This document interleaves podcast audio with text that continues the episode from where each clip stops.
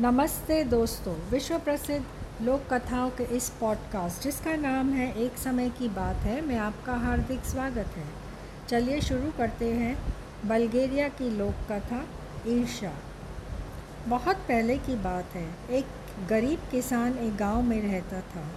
उसके पास एक बहुत छोटा सा खेत था, जिसमें कुछ सब्ज़ियाँ उगाकर वह अपना व अपने परिवार का पेट पालता था।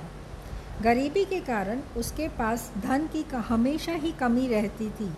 वह बहुत ईर्षालु स्वभाव का था। इस कारण उसकी अपने अड़ोस पड़ोस व रिश्तेदारों से बिल्कुल नहीं बनती थी।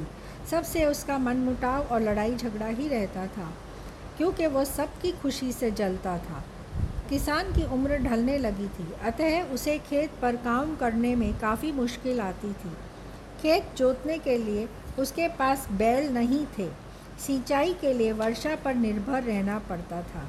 खेत में या आसपास कोई कुआँ भी नहीं था, जिससे वह अपने खेतों की सिंचाई कर सके। एक दिन वह अपने खेतों में थका हारा लौट रहा था।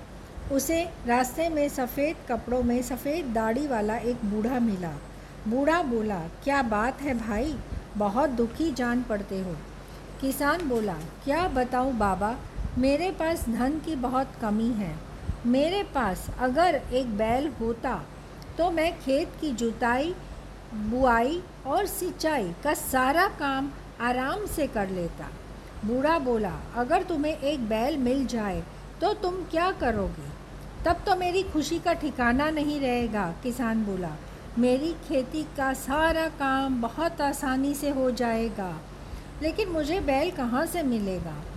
मैं आज ही तुम्हें एक बैल दिए जाता हूँ। यह बैल घर ले जाओ और घर जाकर अपने पड़ोसी को मेरे पास भेज देना, बूढ़े ने कहा। किसान बोला, आप मुझे बैल दे देंगे? यह जानकर मुझे बहुत खुशी हुई।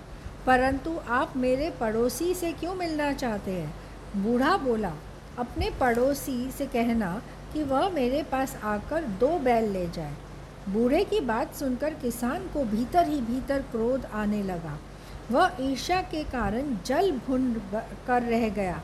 वह बोला, आप नहीं जानते कि मेरे पड़ोसी के पास सब कुछ है। यदि आप मेरे पड़ोसी को दो बैल देना चाहते हो तो मुझे एक बैल भी नहीं चाहिए बूढ़े ने बैल को अपनी ओर खींच लिया और कहा, क्या तुम जानते हो कि तुम्हारी समस्या क्या है?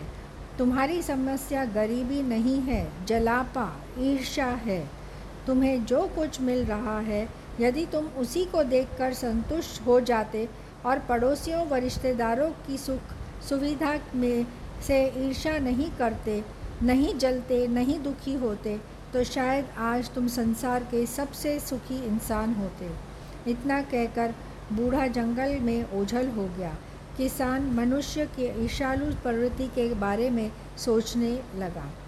तो दोस्तों, ये कहानी हमें सिखाती है कि दूसरों की खुशी में खुश होना चाहिए, दूसरों से जलापा या ईर्षा बिल्कुल नहीं करनी चाहिए। जल्द मिलेंगे एक नई कहानी के साथ। Happy listening.